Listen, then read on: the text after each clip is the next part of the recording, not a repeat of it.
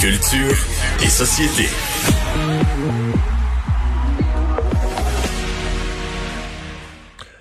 Bonjour Anaïs. Bonjour, messieurs. Alors, euh, deux artistes qui confirment leur passage au Québec en 2022, des grosses stars. En 2022. Ouais, 2020, oui, on a, on a entendu 2022. Là. c'est vraiment particulier, mais c'est avoué la semaine qu'on vit euh, au niveau pour la culture. Tu sais, là, il y a encore un point de presse ce soir, alors que euh, on ne, cesse de mettre de moins en moins de gens dans les salles de spectacle. On annonce en même temps euh, des grosses tournées. Et là, moi, je commence avec le Festival d'été de Québec. On ne sait pas encore ce qui va se passer pour l'édition 2021. Ce sera du 8 au 18 juillet. on attend de voir au niveau des mesures sanitaires si oui ou non des gens pourront euh, circuler sur le site. Mais on sait déjà qu'en 2022, il y a une certaine formation qui va passer pour la première fois au Québec en 25 ans. Je vous parle de Rage Against the Machine.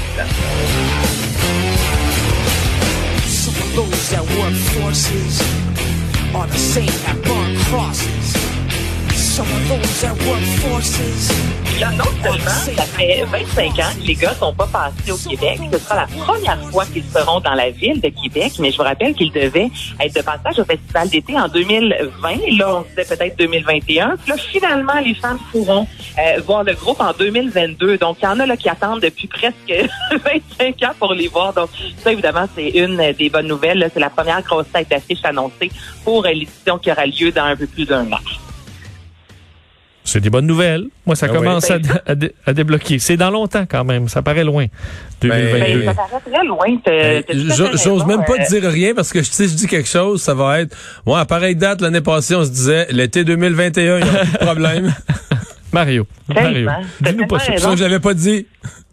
Il y a quelques semaines, même pas, là, Mario, on se disait, ah, ça va bien, ça va bien. On dirait que les cas diminuent, puis je regarde ce qu'on vit aujourd'hui. Mais quand même, autre bonne nouvelle, Oui.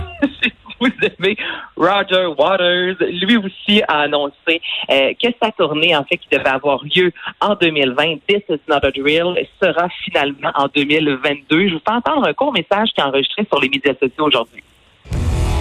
We have a new start date for This Is Not a Drill.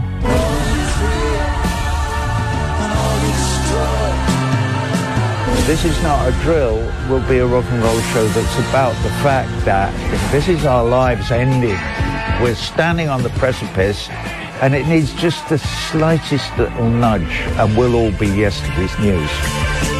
En plus, ça, c'est en 2022, le 15 juillet au Centre Bell, le 17 juillet au Centre Vidéotron. Euh, c'est sa première tournée d'adieu. Ça, c'est ce qu'il dit également. Il dit, ne la manquez pas. Euh, grosse tournée, 36 spectacles. Moi, je paierais cher pour voir Time. Je l'avais manqué euh, sur les plaines d'Abraham il y a quelques années. Donc, j'espère y être. Puis j'espère surtout euh, qu'on va pas se rendre en 2023 parce que là, il y a un bout à Ça, Oui, mais je te confirme que ça valait la peine d'être sur les plaines euh, ce soir-là. Parlons de Marie-Lou qui s'est confiée sur euh, pourquoi elle a laissé la musique? Oui, c'est vraiment euh, c'est perturbant même, je vous dirais. Marie-Lou qui était de passage cette semaine euh, à la tour, animée par Patrick Huard, puis elle est revenue sur sa carrière musicale. Et déjà, Patrick Huard lui disait, il y en a peut-être même qui sont même pas au courant. Tu sais, les, les gens qui t'ont découvert avec euh, trois fois par jour, qui sont pas au courant que tu as eu euh, toute une carrière musicale. Puis là, elle racontait justement que lorsqu'elle avait 14, euh, 14 ans, elle a signé pour 12 albums, messieurs. 12 albums, là, c'est un Oh. contrat d'environ, c'est énorme. 25 ans avec Sony, elle qui était gérée par René euh, Angélil, puis c'est ça qu'elle qu'elle disait dans l'entrevue que tu sais, ça lui a vraiment fait peur, qu'elle se souvient d'être à Paris et qu'on lui dit qu'elle doit absolument assurer, sinon on déchire son contrat devant elle. Et elle a expliqué aussi pourquoi elle a décidé de vraiment euh, mettre un terme à la musique. Puis il y a des moments qui elle, elle perd des bouts littéralement lorsqu'elle pense à ces années-là. Euh, elle se rappelle pas nécessairement les, les dates, qu'est-ce qu'elle a fait, à quel moment, à quel point elle était malheureuse. On l'écoute.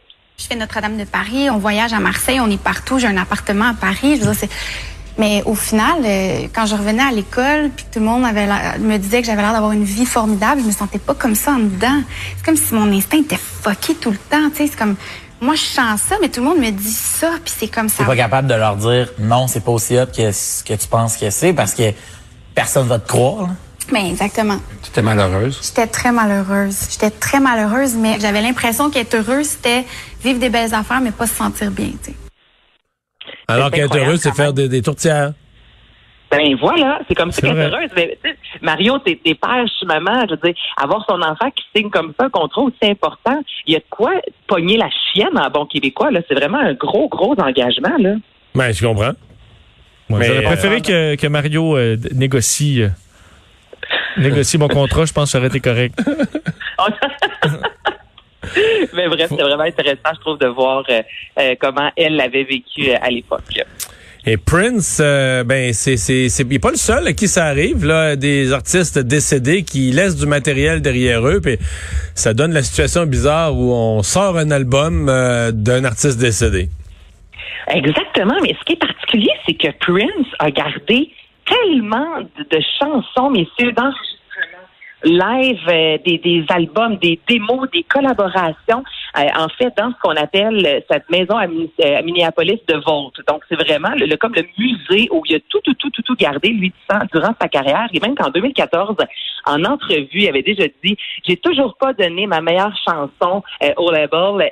Elle se retrouve dans le Volt. Et là, peut-être que sa meilleure chanson se retrouve sur un album qui été enregistré en 2010, qui sortira, Welcome to America, qui sortira le 30 juillet. Puis là, il y a ça qui a joué aujourd'hui euh, sur les médias sociaux. Ça nous donne un avant-goût de l'univers dans lequel il va nous transporter. Je vous entendre ça. Welcome to America, where you can fail at your job, get fired, rehired, and get a $700 billion tip. Come C'est comme un petit groove, hein? Ouais, hein? Ouais. Mais c'est c'est Ouais, c'est ça. c'est smooth là. C'est très smooth. Mais là, c'est ce qu'on a vu, ce qu'on a entendu aujourd'hui. Donc, est-ce que c'est un album plus relax? Euh, reste à voir. Mais c'est un album enregistré en 2010 quand même, qu'il a gardé, lui, secret pour sortir un peu plus tard? Mais il était très productif, euh, Prince. D'ailleurs, on se, rend, on se rend compte que le ratio hit puis pas hit, c'est 100 pour 1. Là. Ah, c'est... Donc, là, du matériel euh, à écouter, à écouler, il y en a. Là. Mais ça va-tu être Oh, un ouais, gros non, non, succès? Ça veut pas dire. avec là. toi, Vincent. C'est ça. Anaïs, merci beaucoup. Salut, à demain. Salut, à demain.